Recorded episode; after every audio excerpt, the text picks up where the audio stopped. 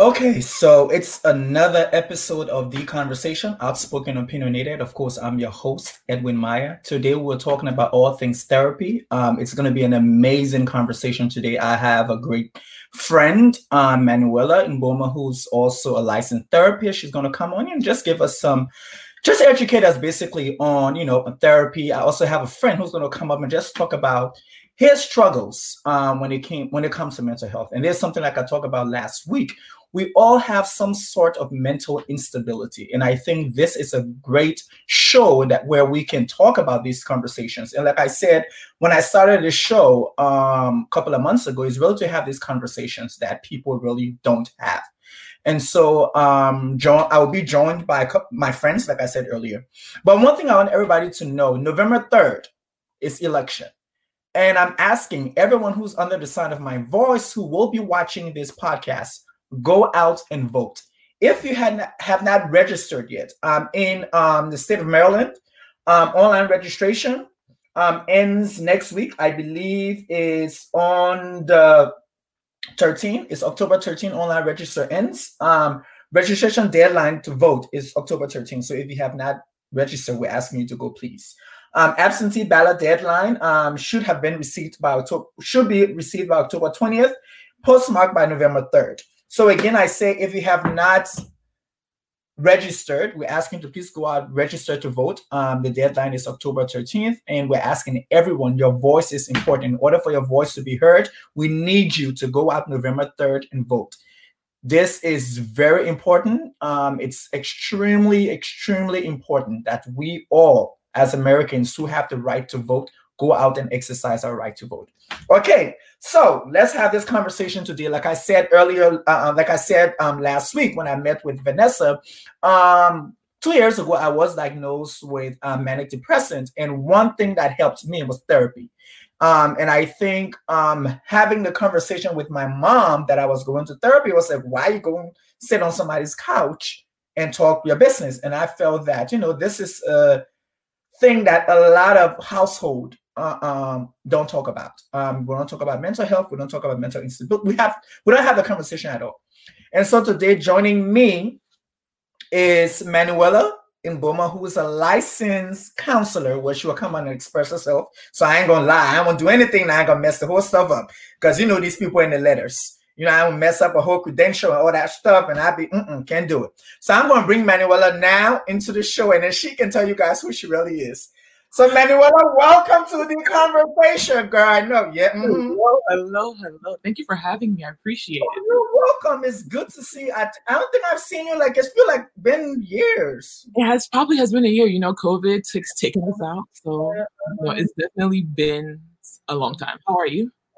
I'm great. I am good. So that question is really deep. I've learned that when someone asks you, How are you? it's uh-huh. really, How are you?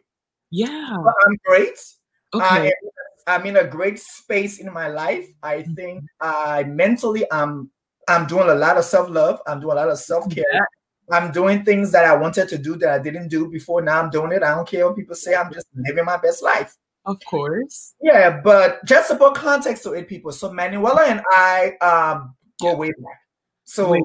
she shouldn't even try it. She got all these credentials now. I knew Manuela was she was probably in middle school. Yes. Talk about that. Middle school. Three letters behind the name. Yes, three letters. Can't do it. She got three letters. I knew Manuela. She was in middle school. Then mm-hmm. Manuela and I was part of a choir. We're part of a young adult choir mm-hmm. where she was basically my tenor lead. So she taught I don't know if I can still hear now. Don't. don't oh, that's don't not. We're not going to people. Yeah, but she helped me to hear music, so mm-hmm. I can give her the right tune. And if you ain't never sang on stage with Manuela before, mm. don't do this. Yeah, it's it was serious. Let's let's relax. Okay, let's let's go. Let's go. So now, years forward, you are Manuela Mbouma, LCPC, all that good stuff. And so, my question to just start off is how is Manuela doing?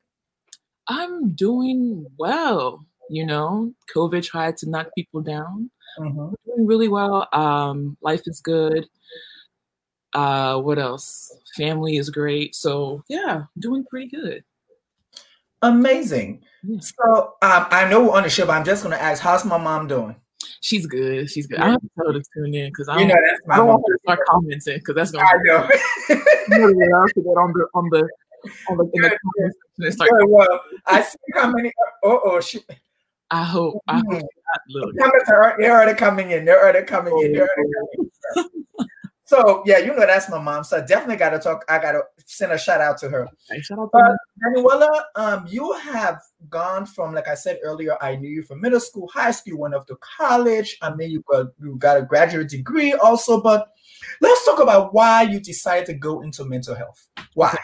Okay, so let's see. I'm gonna like fast forward through like my story. Yeah. So go to undergrad. I'm I go to undergrad strictly to be a teacher because I loved my second grade teacher. She she was a black woman. It was phenomenal. So of course you're like I want to be her. Get to college. I think I took a policy in education class, and I was in there like this is awful. This is piss poor. But then I remember that I really enjoyed my psychology class in high school. So I was like, you know what? We're going to switch over to psychology um, you can do a lot with a psychology degree, right? Some people, you know, will say different, but you could probably do a lot with a psychology degree. So I did that through my time in college. I mentored um, students, high school students, and then I was like, you know, I really enjoy, you know, sitting with people, talking with people, hearing their stories. Um, found a program for clinical mental health counseling started it out i think i started out on a school counseling track. See i'm still trying to like stay in schools. Mm-hmm. and then i hated it. I, I absolutely hated like the pro- like the school counseling process. So i switched just over to strictly clinical mental health counseling went down that route. It was it was everything that i wanted everything that i needed everything that i was passionate for. And i continued. I pursued it. It was great. I mean, and look, here I am now. So, you know, it's been great, and I really, really yeah. love it. Amazing, amazing. So, I want us. I want you to walk us through this process. Okay. So, when someone is sitting on your couch, mm-hmm. on your chair, mm-hmm. uh, whatever it is, I used to sit on the couch. I have a couch, so I do okay. have. okay, so someone sitting on your chair, walk us through that process because I, I don't think a lot of people understand that. Yeah. Whether yeah, so walk us through that process. So you want to know from the moment that you choose that you want to start therapy or the moment that you have you found a therapist and you're sitting in front of your therapist. The person finds a therapist and was sitting on that couch. Okay, so this is for this is from my perspective only because I'm not going to speak for counselors worldwide or therapists yeah. worldwide. Um, for me, that initial session, your very first time sitting on someone's couch, I'm just trying to get to know you, right? What brings you in? Uh, how did you get here? And what exactly it is that you need from this space, right? Mm-hmm. Um, I say this space because I think oftentimes we get uh, kind of enamored by the therapist themselves. Like I go to this person and they help me, but it's actually your space. So I can't really go anywhere or do anything without your consent.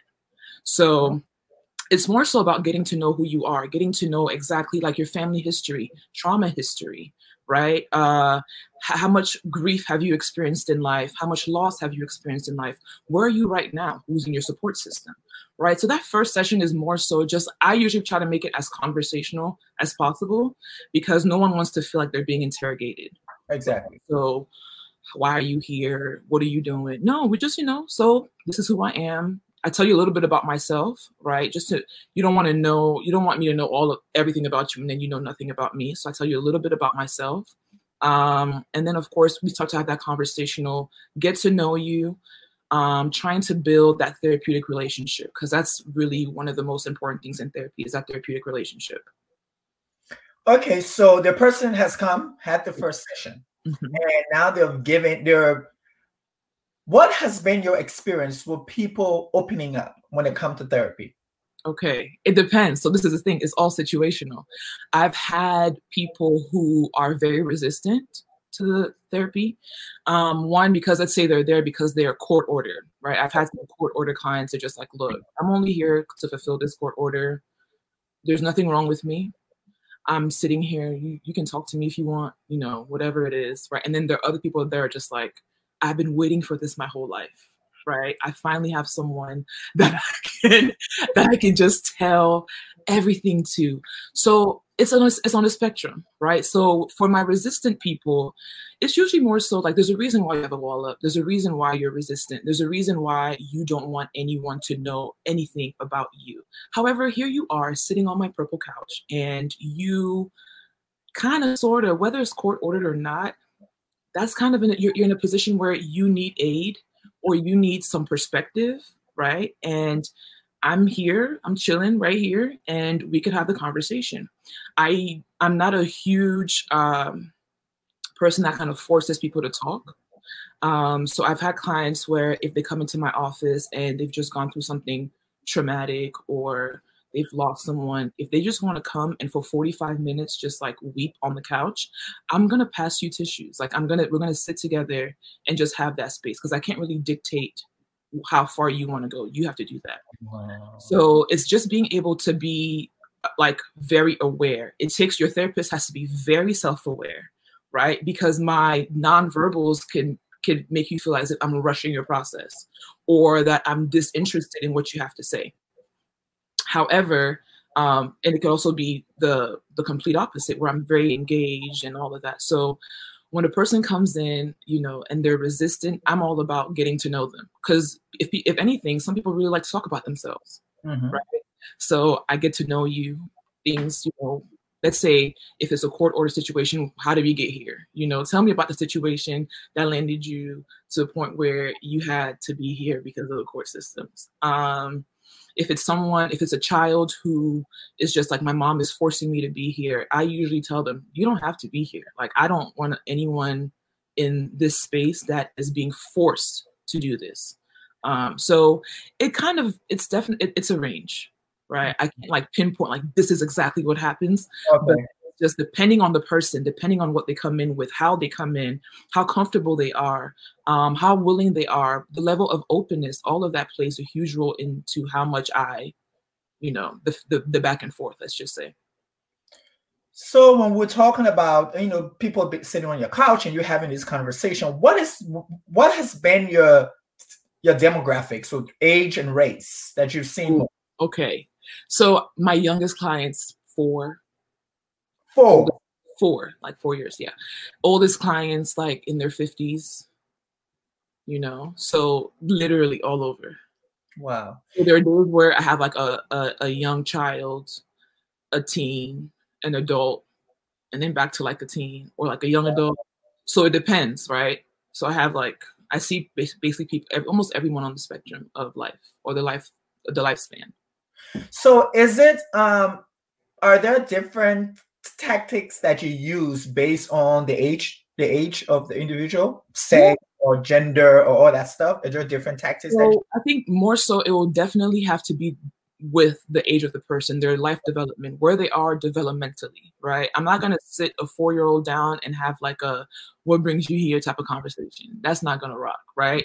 Um however i can do that with my 35 year old or my 15 year old um, so there's that. So there's is definitely being able to be flexible in the ways that you are, you know, communicating with your clients. Um, I don't usually implore different tactics that regarding like, you know, the gender of the person. I, it mm-hmm. doesn't really matter because we're all people. Yeah.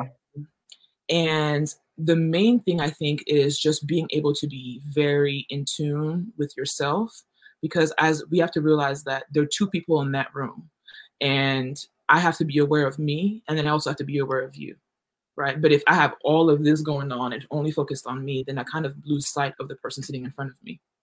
Hmm. And I say that because I know I give, I always like to be transparent. When I remember my first time going to therapy, it was therapy was easy for me mm-hmm. because I found a therapist. Uh-huh. I knew I needed therapy, and I went to therapy. Mm-hmm. Uh, nobody had to tell me you need it. I knew I needed, it. and I tell this story because it's extremely important. I've always had people cut me off on the beltway. But this day, this lady cut me off and I literally broke down. Mm-hmm. When I say I, I, mean I was crying, you know that cry where there's snot coming from your nose and everything. That's the cry I had. Mm-hmm. And in that moment, a friend called me, and she's like, "Are you okay?" I'm like, "No, I'm not." This they cut me off, but there's something go. I was like, I'm like, something's going on with me. Like I'm shaking, I'm crying. She's like, "You having an episode?" you it, like you can't understand it. I say, yeah. yeah. She said, okay. So she told me what to do. I went to, I remember I went to Shady Grove. Mm-hmm. I went to Shady Grove Hospital. I went to the ER and I did all. I said, like, oh, you probably need to see uh, this person. They did the whole little evaluation of me. Yeah. And it did that whole thing, and that's when it told me I was manic depressant, mm-hmm. and you know, and I needed to see, uh, uh, um, and I needed to do something about it. Mm-hmm. And so that's when I found my therapist. And I remember the first day sitting on her couch, it was like, I that 45 minutes I felt was the shortest day of my life. Yeah. Because there was so much I had to say, but she had a clank. but it was the shortest day of my life because I realized that I had so like oh, I had so much to say that it was crazy. And yeah. I'm like, I've been holding all this in me. And I remember having a conversation with somebody who I expected to be really, really in tune. Mm-hmm. This person said, I never knew you would have that kind of problem. All this time, mm-hmm. I knew you've been really bubbly and happy and stuff like that. Mm-hmm. And so I want to go into this thing with you. Yeah. This thing of this person doesn't seem that they need therapy. How can we address that? Um, who are we to say what someone needs? You know, I think that it's kind of selfish okay. to able to just say well i don't think that's what you that's not for you. You don't seem like the type to do that. You're looking at me through your eyes right? Mm-hmm. you don't live in this body. You don't experience what i see. You don't you know see the world like i see it. So for someone to say oh it doesn't seem like i would have never believed that she would have been in therapy. It's like well you know what? Everybody actually if you don't have a therapist please go find one. The world will be such a better place. Um and i think that like we have to be able to kind of do a little more a little less pointing fingers of like oh i didn't really you know because that's awful. Mm-hmm. and what does how does someone who who who can you pinpoint who looks like they need therapy? That's a good oh that, that's good. Yeah how does a person who needs therapy look like? Looks like true. There must be a uh what's it called? Like a, a, a, cookie cutter way of looking when you are in need of therapeutic services. And i don't really know what that looks like. So if those if, if that's the case if someone was to come up to me or talk about someone and say well they don't really look like they they don't seem like the type i'm like well what does that look like? Because in my eyes everybody fits into this you know everybody needs to go to therapy. But it's like it's kind of selfish you know? It's egotistical. You want to think that you think that people you know you, you put yourself on a pedestal and you compare yourself to someone else. And if you feel like you match at that person and you don't need any help then they don't need any help. Mm-hmm. that's a dangerous way of thinking right? So yeah. it's a it's definitely a stigma right? Because when okay. someone speaks speaks up about mental health it's like what? Since when? Mm-hmm. and what why not? Why not take care of myself? Why not put myself first? Why not put my mental health first right because for too long so many people have been haven't been doing that and I think that's extremely important because I think the fact of us putting ourselves 1st mm-hmm. becomes a problem for people who are always first in your life. Right. So I think that's when because I would tell those are the people who you always had first are the ones who be like, what? Mm-hmm. It's like when you start saying no. Yeah. That's what I had to do. I had to learn. Literally, I had to learn how to say no. Mm-hmm. I have to learn how to say, if this is not okay for me, I am not doing it. Period. Yep. Like, and it was hard. Mm-hmm. And then even having a child, where it's like, you know, they say you gotta you always gotta be there for your child. But I had realized, okay, yes, he's my son, but I need my me time. Daddy needs his time. So you need to get out of my room and go to your room because I need my time right. for my own mental health. Yeah. And so we're gonna I want to took us into this segment where you know we talked about everyone having some sort of mental instability. Mm-hmm. everyone there is mental health. Mental health is everyone needing mental health support i would say. Everyone needs it. And especially at this time of covid-19 and all the things that are going on around the world mm-hmm. i think everyone needs some sort of mental uh, um, like you said some sort of mental help mental help or whatever it is to calm them down and deal with the stress that life brings. Yeah. And I think a lot of us go into that space in our lives where there are a lot of things. Like for me, I was uh, I was going through a divorce, mm-hmm. um, so that was very traumatic because I can tell people divorce is like death. Yes, it is. If people don't understand that it is like death because it's like you are with this person and now you can call this person, you can text this person, you can do this, you can do that. Mm-hmm. In that same time, I was dealing with all my other personal issues that I had to deal with. And then when I went to therapy, and then it helped me to bring out certain things. Like I tell people now, I said, I am opinionated and outspoken is because I learned that in therapy. Because I remember people saying, You talk too much. You always have something to say. You always have something to say. That's disrespectful. And I remember talking to my therapist. She said, No, it's not disrespectful. She said, You're just opinionated and you're outspoken. I was like, Ah, look at God. you mean all these years I didn't know I could change that word? You mean right. I opinionated?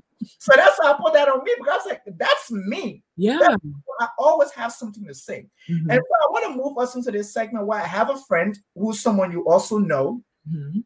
who had to deal with certain things. Mm he had to deal with certain things and i want him to just talk about his journey these things that he had to deal with where there are a lot of things happen in your life at once and then your body tells you slow down. And yeah. if you don't want to slow down i'm yeah. gonna slow you down. That's right. So i'm gonna bring estali in. Okay. And estali are you there Yes. Hey guys. Welcome to the conversation. It's outspoken and opinionated, like I said earlier. And so I was me and Manuel are just having this conversation about therapy. And I asked you to come on this show today because we all basically we all grew up together. Yeah. Uh, we all experience a lot of things in our lives, but I just want you, I want the viewers to see that this thing that we're talking about can happen to all of us. It happened to me, it can happen to everybody, where the how you call it, the bullets of life comes. And like I said earlier, your body tells you slow down. And you say, oh no, I'm the giant. I'm gonna handle this. And then the body shut down and throw you into a different direction. Yeah. So I just want let you just let us let them know how life is. Yeah. Uh well, firstly, thank you for having me. Um already listening to you guys, I already feel like I'm in the right place to having the right conversation. oh. Good. Yeah and i think when you break it down like that it the concept sounds simple. And in life unfortunately we can't diagnose it so simply. Mm-hmm. like you said the darts of life when they come at us. So me as a young person i had i feel like my cultural experiences whether i wanted it to or not gave me a crash course in mental health firsthand. You go through so many things as a, t- a teenager in America, as a child of immigrants in America, as a child of religious parents in America, as a child of so many social constructs. There's a lot of pressures coming to you that attack your your physical, mental, and spiritual aspects. And unfortunately, sometimes we don't we're not in environments where the people around us are thriving. Everyone is dealing with their form of survival and unfortunately the stress and breakdown of that over time can create serious mental health problems. And me firsthand having experienced that where you go through all of these things and one you don't really have any true guidance on how to maneuver it so you're going about it blind expending a lot of energy through the trial and error of going around in life mm-hmm. or two sometimes as a child in those situations that i mentioned a lot of the times the only examples that we have are of people who maneuver those situations sometimes in toxic manners yeah. and that alone as a child growing up witnessing that especially if you're a smart child you watch and you register the fact that um a lot of what the adults around you are saying isn't what they're doing in life mm-hmm. when you try to meet that standard you yourself get gaslit into a situation where you you don't believe what you're doing is correct even though sometimes what you're doing is correct Mm-hmm. So that whole confusion can break a person down physically, mentally, and spiritually. And sometimes all three will happen in such a way where you're just so crushed mm-hmm. that you lose um, control of your basic functionings in life. Mm-hmm. And, you know, as a spiritual person, sometimes you don't even know how to register that, let alone just as a regular human being. Mm-hmm. So, those factors man they can put you in such a place where you don't you don't even recognize the pieces of yourself you look like you went through some type of accident where yeah. you know the, you you can't believe the damage uh, but you're there you're living through it and mm-hmm. somehow you have to manage to cope recover and grow from those situations and unfortunately a lot of people never do um, you can just look at the previous generation and see that some people have been carrying these things for their entire lives. Okay. They've inherited. They even now studies are showing, from what I hear, I'm no expert that that you pass down stress in your genetics and in the DNA. Yeah. You know, spiritually, we recognize and call that generational curses or something like there you go. But um, those yeah, man, it's, it's just so much to process, feel, yeah, learn. Yeah, and like I said, unfortunately, sometimes people never outgrow that. We're just getting to the point in time in society that we have the information to even just start to recognize and diagnose these things.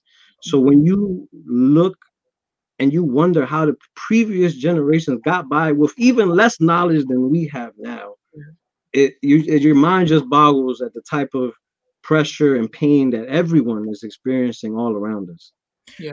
Okay, so let me go into this. So this is the conversation, outspoken, opinionated, and so we're gonna go through the whole conversation. So mm-hmm. it's Stali. A couple of years back, there was an episode. Yeah. And I remember you dealing with certain things and where you had, I was like I said earlier, I had a meltdown. And yeah. you had a meltdown. And what was your expectation from the people around you when that happened?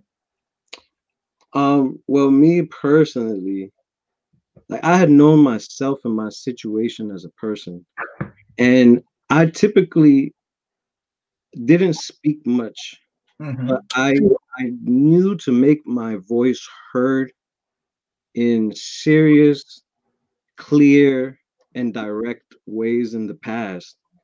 And I had previously told a lot of people or the the important people within my circle that you know stuff is breaking. I feel like i'm losing my mind. I'm breaking down.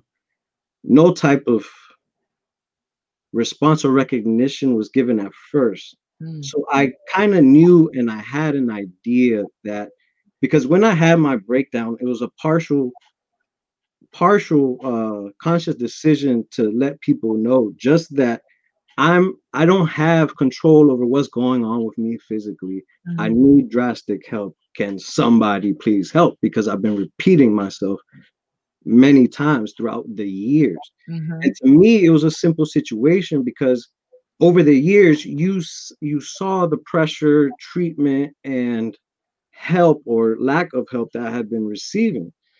So my expectation was since the people around me they claim to know what's best for me they claim to be able to guide me they claim to be able to help me when needed yeah. i would see some type of competent response from them mm-hmm.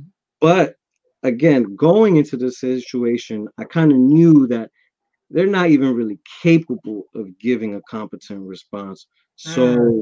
i wasn't expecting much but at least I was expecting something tangible. Okay. You know, I just kept getting handed off from hand to hand to hand to hand. So it grew a lot of, you know, resentment within myself because I'm like, you guys are proving my point that you don't know what you're doing. Mm-hmm. So it the you know the expectations aspect really just turned more into straight disappointment for me. Because yeah. uh, I already knew the situation going in, you know, going into it. But it was just at the point where physically I couldn't take it no more because I was literally having, like you mentioned, some sort of breakdowns. I had a desk job and I was having anxiety attacks before going into work to for, for my desk job. Mm-hmm. And everyone knows, you know, I work hard. I'm a, a person who doesn't know how to rest. So like to help me out, it's not hard. Just give me a place to rest. Mm-hmm. You know. I like that. So Manuel, I pose this to you. So you as the person of the person on this platform. Uh-huh. So you heard his story. Yes. And coming, I want you, I want you to, if you hadn't put on your ther- therapist hat, uh-huh. I want you to wear it right now. Okay. Because there might be people who are watching, and might be people who will watch this. Mm-hmm. In that moment, as a therapist, mm-hmm. what what what was the right thing for us to have done to him or helped him out? What what, what was it? Yeah. So first things first. One, I would say this: he was very clear mm-hmm. compared to other people about his desire and need for help, right? And I think that the first thing that we do is we need to start taking people seriously.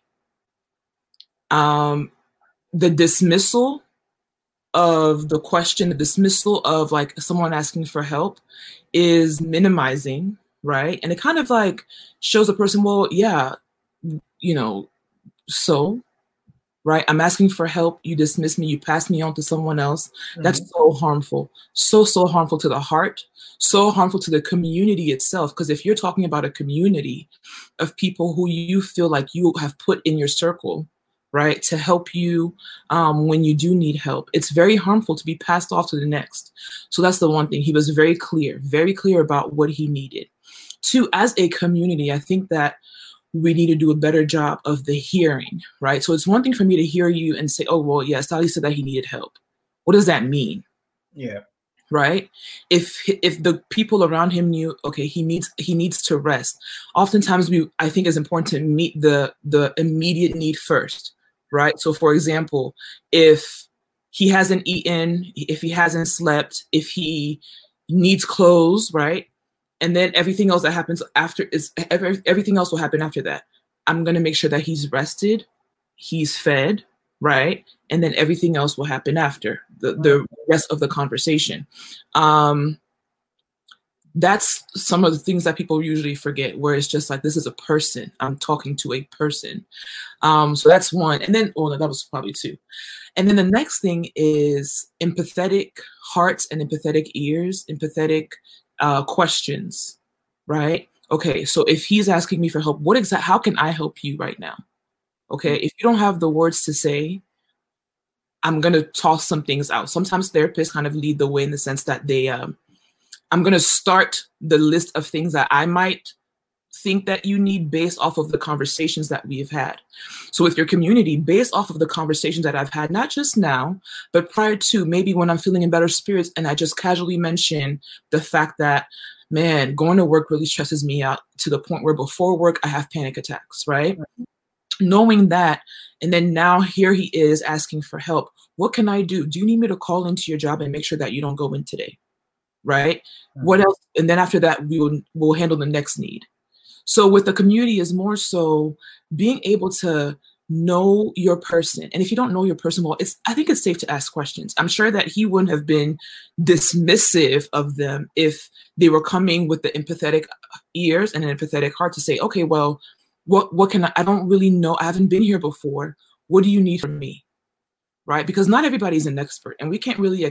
When we talk about expectations, there's expectations for like our family, yeah. expectations for our close friends, um, expectations for people in our, um, I guess, circle and community, um, and then everything else falls after that. But not everyone in those uh, tiers of life knows you as much as you know yourself. So those questions are important right? So being able to not pass someone off and be dismissive of their need, but more so to kind of take the humble aspect and say, look, I don't really know what's going on, but I want to help you. And I want to help you to the best of my ability. So, and I'm, and if it means walking you through it, standing by your side through it, then that's what it means. Because I'm sure all of that matters in the end. Does that make sense? Yeah, it does make sense.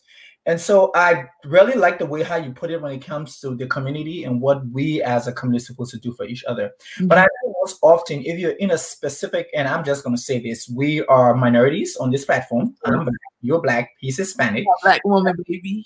Oh, okay. And I think in our community, I think in our communities, mm-hmm. we downplay when it comes to mental health. Yes. We believe that like this phrase that comes up where uh, um Taraji P. Hen- P. Henson said she doesn't like a strong black woman. Mm-hmm. She said because people say she's a strong black woman, they don't expect her to cry. Yeah. They don't expect her to break down. They don't mm-hmm. expect her to have anything of her emotion because she's supposed to be a strong black woman. Yeah. And I think this happens to our our community because we're like we're strong. We're immigrants, our, or our parents are immigrants. They came here, they worked hard, and we're supposed to be appreciative of everything they have given us. And so, if I have a problem and I can't say, you know what, I don't feel good today. Mm. I don't want to talk to nobody. I just want to stay in my room. Yes.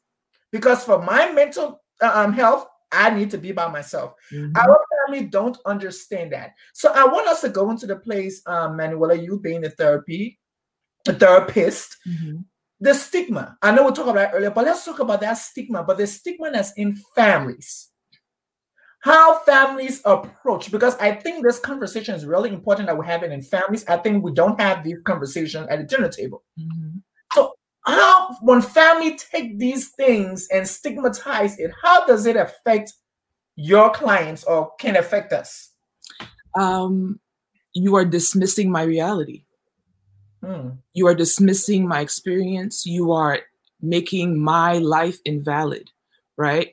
But then here's the thing I think oftentimes people do this and say, um, if I made it through a war, 10 kids, the you know the World Trade Center collapsing, uh, so and so. Like grandmother. If I made it through all of that, what's a little bit of sadness, right?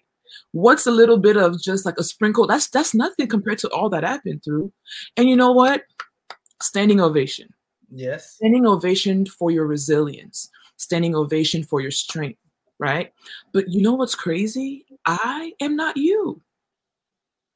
So that's the thing. So when we talk about i think Sally mentioned this before where it was just like that trauma gets passed down the way that we deal with trauma gets passed down um, and our inability to deal with our trauma, our loss, our grief, our all of that, all of that gets passed down.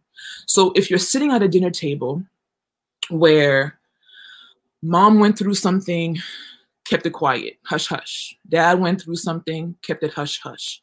So and so went through, sister went through something, kept it hush husband and brother went to college, met someone who introduced him to therapy, comes home and is like, y'all, I mine is blown.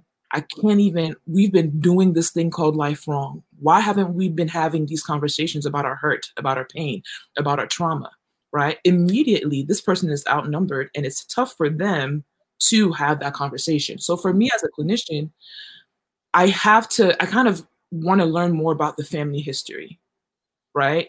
What about your family? Because at the end of the day, when you come to therapy, it's 45 to 50 minutes a week which means all the things that you talk about and all the coping skills that you learn, you have literally everything else, all like seven days a week, all the other hours and the minutes in the day, you have to use those 45 minutes worth of coping skills at home, at work, as you're driving, whatever else. So if the family comes in and if your family is willing to have some level of buy-in where it's like, yes, we want wellness, right? Wellness for him. But then if wellness for him means wellness for us, then we'll do whatever it takes. Then by all means, you're kind of like on the winning side. But that stigma is harmful it's harmful it's what causes people to suffer in silence mm-hmm. you know? And a lot of people suffer in silence. And you know when we go back to that in, in, when we talk about oh you didn't seem like the kind of person to do that. Yeah because i was suffering in silence. You know i didn't have i didn't i never have i never had the uh, the space to willingly and um, eloquently express whatever it is that i was going on what was going on with me. So at the dinner table, you know, creating a, an environment where the stigma is no more. Like my wellness, just because you take me to the doctor and I see my PCP and I see my uh my orthodontist or whatever, I gotta go get my uh my mental, you know. Yeah. So yeah, so family stigma is a tough one. That's a tough one to deal with, especially if you're dealing with someone who doesn't have that family support. Mm-hmm. Right. And then you'll have to create the, a support outside of the family wherein they know okay well if if i don't have this family situation yeah. i have this other support group. And so um you talked about you know uh, um you said something that really sparked something for me because i knew when i went through therapy and there was something i couldn't sleep. Mm. but for me to sleep i just need to take two shots of vodka. Okay. That would be good and so i remember telling another person, part of our organization, and uh-huh. I said this, and they said, if you can't sleep, pray. You need to be praying to God right now so that God can really help you with the situation that you're going through. Mm-hmm. And I remember I literally broke down because mm like, this problem that I have, don't you think I think I prayed about it? Mm.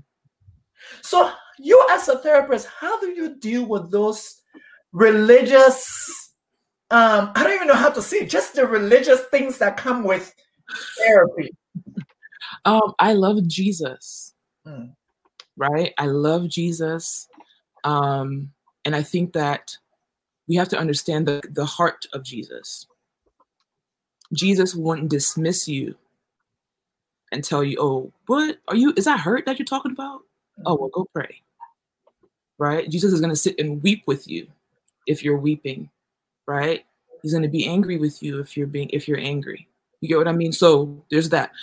Um ah, that religious thing is, is is for some people it's hard. It's hard to like balance the two, right? Um and you have to be able to as a clinician for me, I have to be able to know well, the client has to kind of like tell me, you know, I, I'm a I'm a person of faith. Um, and if they're coming in and bringing their religion into it, maybe they're Muslim or they practice is like it doesn't matter, right? How does that apply to you as a person, right? How does this affect you as a person? How does that affect the way that you look at life? Like you said, you don't think I prayed about it? You know, praying about it brought me here, and here I am sitting in front of you, and I need help. So with that, I think that we have to debunk a lot of this tough Christian love. You feel me? Um, where we are more so tossing people aside and throwing them to go to Christ, go to Christ, go to Christ. But Christ put you here, you know, and here I am coming to you, um, asking because I'm in need of something. I'm in need of community. I'm in need of aid, and you are tossing me away. Um, that's harmful. Religion has been very harmful in the way that people deal with their mental health. Mm. Religion has negatively impacted the way people look at themselves whenever they're going through something. If you were driving in your car that day and that person cut you off, and then you had your mental your your breakdown, right? Mm-hmm. It's an attack of the enemy, EJ. Oh yeah, that's I heard that. They said the devil, the devil. I said the devil. with a we will pray it out. We have to mm-hmm. pray it out. Harmful. Yeah. Very harmful. Very, very harmful. There's a reason why there are doctors. There's a reason why there are people who are vets, right? Everybody has a job for a reason. Mm-hmm. If yes, God is God is sovereign over all things. Yeah. And understanding that, you know, I know God is good, and because God is good, God gave me a doctor to go to. Amen. Sick. I gotta say amen. Yeah, because God is good, right? I know that you know I can go to the accountant and get my finances correct. Uh, yep, I see one. I see one on this on this here. Okay, because God is good, I can go to my therapist yes. and sit in front of them. Right?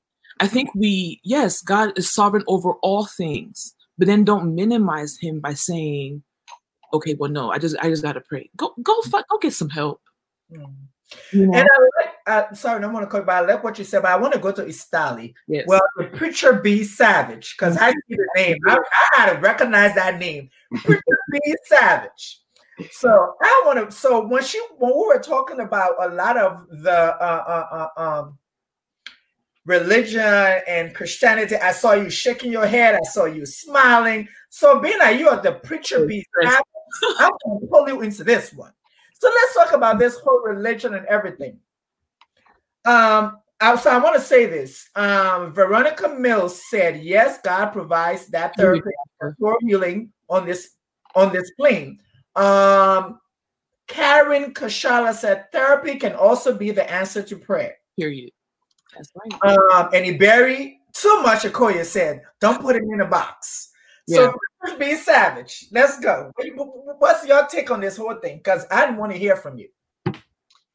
Well, yeah, mental Ill, mental health, mental awareness, religion, and stigma have unfortunately been peas in a pod for a long time. Mm-hmm. Um, looking just a little bit at the history of studying mental health and how it uh, interjects with religion, you know, a lot of our ideas come from archaic, old, outdated and supernatural phenomenon. There is mixture of both. There is truth to both. But as the world changes, evolves, we get more information of everything. A lot of times we realize that a lot of our mental health issues are practical things that can be controlled and managed. And in religion, though, unfortunately, religious institutions sometimes they're the last to get these bits of evolution and information and he is so political correct. are slow to churches are slow. Go ahead. Slow to, mm-hmm. you know what's going on uh-huh. on the mental health scene. Mm-hmm. and because you know tradition overtakes that aspect as well. And it is deadly be- and that's that's probably the most heartbreaking thing about it because God calls us to be shepherd of the sheep. Mm-hmm. And I all he says, love your God with all your might, strength, and uh, might, strength, and spirit. I, I don't remember the third one, but um, it's always holistic. You know, the call to take care of people is holistic. And if you don't know how all these systems interject with each other, you're not going to be effective in helping people. Yeah. And a religion hides behind it's not my duty, you know, that's not my job. My job is to point people to Jesus. Uh and and it's embarrassing because yeah. if you have pastors and and deacons and elders and bishops who don't know the culture of their sheep, don't know the mental health status of their sheep, don't know the problems that their sheep are dealing with, it's embarrassing because then uh, you think you're helping them, but you're not. Mm-hmm. And and they hide that stigma creates a dividing line and factor because they justify themselves on one side because of the religious stigma that's been added to the people. Mm-hmm. They're like, I don't know how to deal with this type of crazy. Lord, it's in your hands. No, God gave you the power to go fix them.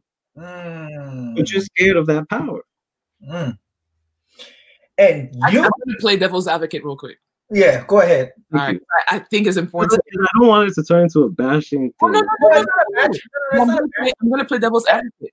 So this is the conversation. We are opinionated and outspoken. In this platform, you can say whatever you want to say.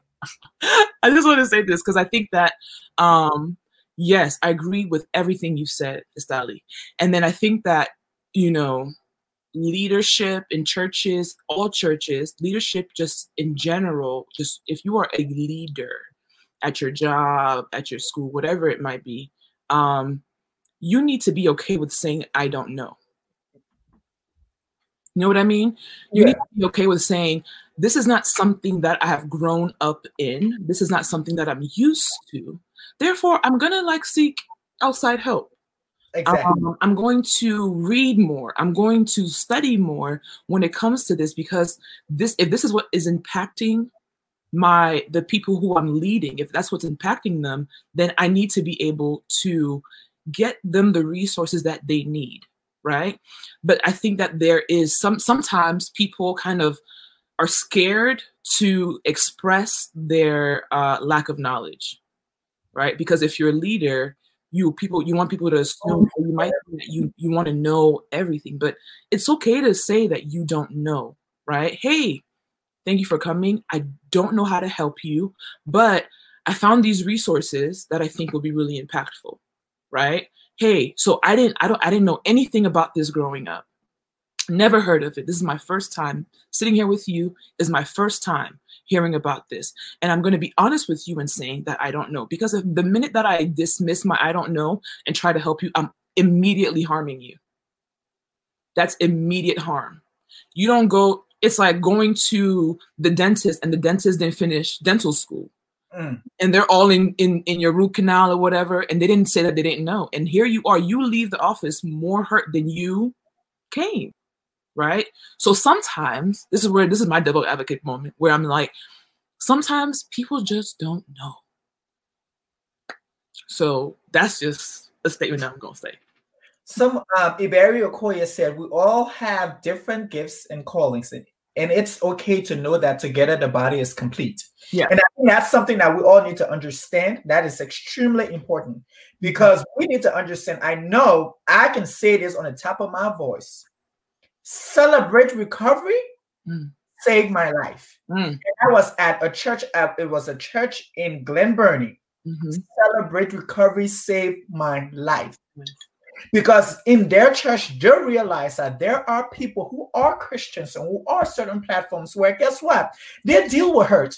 They did was shut down. They have a um, certain sort of addiction that they need help with. Yeah. And so they need a group and a safe space where they can talk about those things and people can help them out to deal with that issue. So mm-hmm. you go into environments where there is somebody in that group who say, hey, I had a similar issue. I've been there before. Let me t- help you out. Mm-hmm. I can be a sponsor. I can help you out. So I think in these organizations, we said earlier, in churches or whatever religious group we're a part of, mm-hmm. we need to really, really know how to be vulnerable. Yeah. And I think someone posted earlier and said that, like the stigma that people say men don't cry. And I would tell people, when I by the time I turned 30, I became in tune to my emotional side. Oh, wow. I everything. Like I've been watching the show, my dad said, Daddy, you're not crying again. I'm like, I'm crying.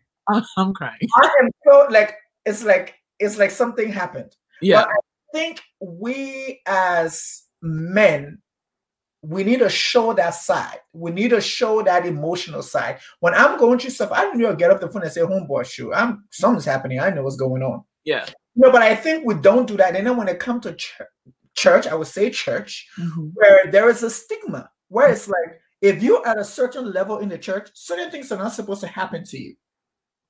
And so, and those are the people who are at a certain level that things do happen to, but they ain't got nobody to talk to because guess what? They're at a certain level. Mm-hmm. So we need to understand that we someone said that we are not immune to these issues. We are not. No matter where you are, no matter where what the face of life, wherever you're at in your life, this is important. And I think mental health is extremely important we need to learn how to control our mental health. And before it started, you came on, I said this to Manuela. I had to learn how to say no. Mm-hmm. Yeah, I heard her. It was hard. I'm not gonna lie to you. Because I always say yes everything. If Edwin can you do this? Yes. If can you do this? Yes. You put a this? Yes. I'm just going.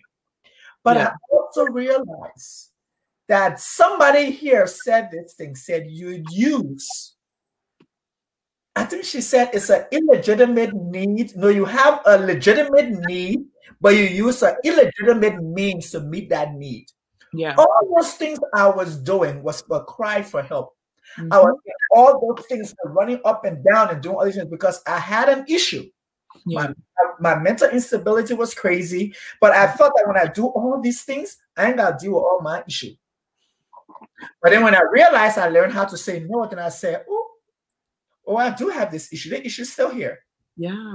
There's something going on with me. Yeah.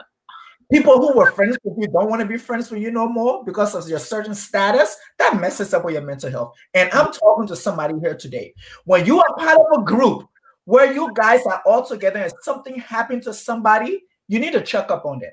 That's true. Find out what they're doing. Call mm-hmm. them, text them, figure out what's going on with them because when you used to see that person all the time and you don't see them no more, something mm-hmm. happened. Yeah. Literally, something happened. That's why this person is not part of this group anymore. You don't see this person no more. So I think we all need to take responsibility to, do these things. And before we end this, I don't know, Manuela, Istali, do you guys want to, whatever you guys have to leave with our people with I call them the village the villagers. What do you have to leave with the villagers today? Because I think this was a great conversation. You want to go or should I go first? Um, you guys, who gonna uh, go first? I'll go first. Uh, and you, can, you, can, leave us with your professional input. At go ahead. Um, I to you know part of hold on, hold on, hold on, hold on. Hold on. question. There's two questions. Okay, let's go to Karen Kashala. Mm-hmm. Um, I'm going to put it on the board. Okay. Can you see it? Mm-hmm. Okay. Can you ever reach a place of full mental stability? Or is it a continuous process that you learn to heal and manage? I think Manuela, that question is for you. For me, was that question for me, Karen Kashala? Yeah, I think it was for you. um, can you ever get to the point of full mental stability? The word stability is a good is, is a good one. I that brings up a um a picture of a what's the called the seesaw. Okay, so it brings up a question of the seesaw where there's good, there's bad, there's good, there's bad, and then there's moments where you're right in the middle. Mm-hmm. Um, one thing I would say, you learn how to heal, you learn how to manage, and all of that works towards your mental health. Mental stability is in the sense that we are that word by itself makes it's like the um it's a picture that we're all at a free fall, right? Um we don't not everybody's free falling, but mm-hmm. people mm-hmm. learn skills to maintain in their parachutes to turn to, to open up their parachutes when they need it um, to ask for help when they need it so you learn how to just you, you have your coping skills um, therapy is never supposed to last forever i have mm-hmm. clients that you know that one year mark comes and i'm like all right so we're still here that hurt my feelings i'm going to stay forever that's the, that's supposed to last forever, right? The moment that you feel like you are dependent on your therapist to live is the moment that you they haven't done their job. So it's not supposed to last forever. You're supposed to take all that, you know, the growth that you've learned, the coping skills that you've learned, the techniques that you've learned, and use them in your daily life and implement them in situations that in the past would have been a stumbling block for you. Mm-hmm. Right. So you learn how to heal, you learn how to manage, you learn how to um just deal with life experiences day by day, minute by minute, hour by hour, right? In such a way that, yes, you can get to the point where I am walking towards mental stability, right? My seesaw is leveling out, is not just running wild. You get what I mean? Mm-hmm. Uh, I'm at a point where I'm able to be not necessarily zen, but th- there's equilib- uh, uh, equilibrium, uh-huh. right? And I'm able to maintain this equilibrium. Sometimes it's going to go one way, mm-hmm. sometimes it's going to go another, but I have the tools to come back and maintain equilibrium. So that's what I would say to that question. Hopefully, okay. I answered it. I think you did. So, Estali, I think I want to give this question to you. Kimmy Adetola sent a question and she said, because when we're talking and we talked about, you know, people um saying they don't know, she I'm said, What if they don't know how to say, I don't know? Uh, well, first I want I want to really touch on that last question uh, of mental stability, Be- okay. just because you know, even my in my own experience when I was breaking down, that's one of the things you know when you're in that that that in depths of the of a mental health crisis where your mental stability is out the window. Mm-hmm. There is hope, you know. Uh, even during those times, that's when scriptures and psalms became very real to me especially the ones of david when mm-hmm. he's talking about I've, I've really lost my mind. Like i can't do anything. My bones hurt mm-hmm. you know. Uh, um, i'm in sorrow all day long. Uh, there's there's peace and there's hope in trusting i you know uh, there's a god out there that can help you even in those times of such instability um, I just wanted to touch on that because I felt like um, even for those just going through it in the process who might be tired of going through life with an unstable mind, mm-hmm. just please continue to go on that route because even when, when when your mind is just completely gone and out there, you can come back from that. Mm-hmm. And to that to the next question of what if they don't know how to say they don't know? Um, uh, that's that's the crossroads. That's where um, the test is because the person looking for help has to understand that you know uh, that that that was the biggest breakdown and heartbreaking thing for me as well because as i was realizing what was going on in myself i also had so much pain and compassion for the previous generation especially my parents because I saw a version of myself um, in my father. Like I had been dealing with my situation only for 25 years. Mm. He's almost double my age. Mm. And he had been dealing it since he was way younger than me. So uh that's on our end for those looking you know for the help as to those who don't know how to say i don't know um i don't know how to Uh, you know assist them or what to expect in that manner because everyone has to go that's a certain type of blindness and darkness that that person has to come out of and who's to say how to help them come out of that is is you know both of those issues you know everyone needs help to navigate them so that we can all both come together and meet and grow from it because that's that's really i think the ultimate goal from both parties but you guys have been great and we have 30 seconds left but i'm going to say we have one minute left so i'm going to give manuela 30 seconds okay. to her lasting remarks and Preacher B Savage, you get 30 seconds. So, so Manuela, you go ahead. All right, so I'm going to say this and end with this. It's don't suffer alone. We are people. God created us to be in community with one another. Um, it's important that you do not suffer alone. Um, seek out the help that you need. Talk to people who you trust. Um, understand that what you're going through, someone else has probably already gone through.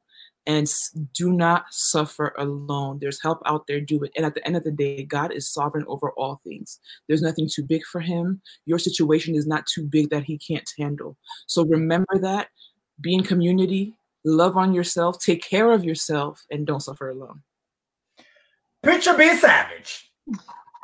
Uh, that's almost along the same lane. I'll piggyback off of that. Um, be savage in trying to get your help okay. because uh, you know a lot of people they don't uh, they when they feel thrown away um, their life and livelihood uh, they may want to kill themselves and that's a real place to be and, and end up at and i don't want anybody to ever you know get to that and turn to those measures when they can be savage and ask and demand for the help that they need. And i want to say always remember that life is exactly how you make it. This was the conversation. Outspoken and opinionated. I have my girl manuela Mbouma, and I also had the Preacher B Savage on Savage. And I will say this again: if you had not registered to vote, you need to go out if you live in the Maryland. October 13th is the last day to register to vote. November 3rd, we need you guys to vote because this is important. Your vote counts. Yes. Please go out and vote. We need you guys. This was the conversation. We'll be back next week, Thursday at 7 p.m. And now we say goodbye to everyone and have a great evening. Bye bye.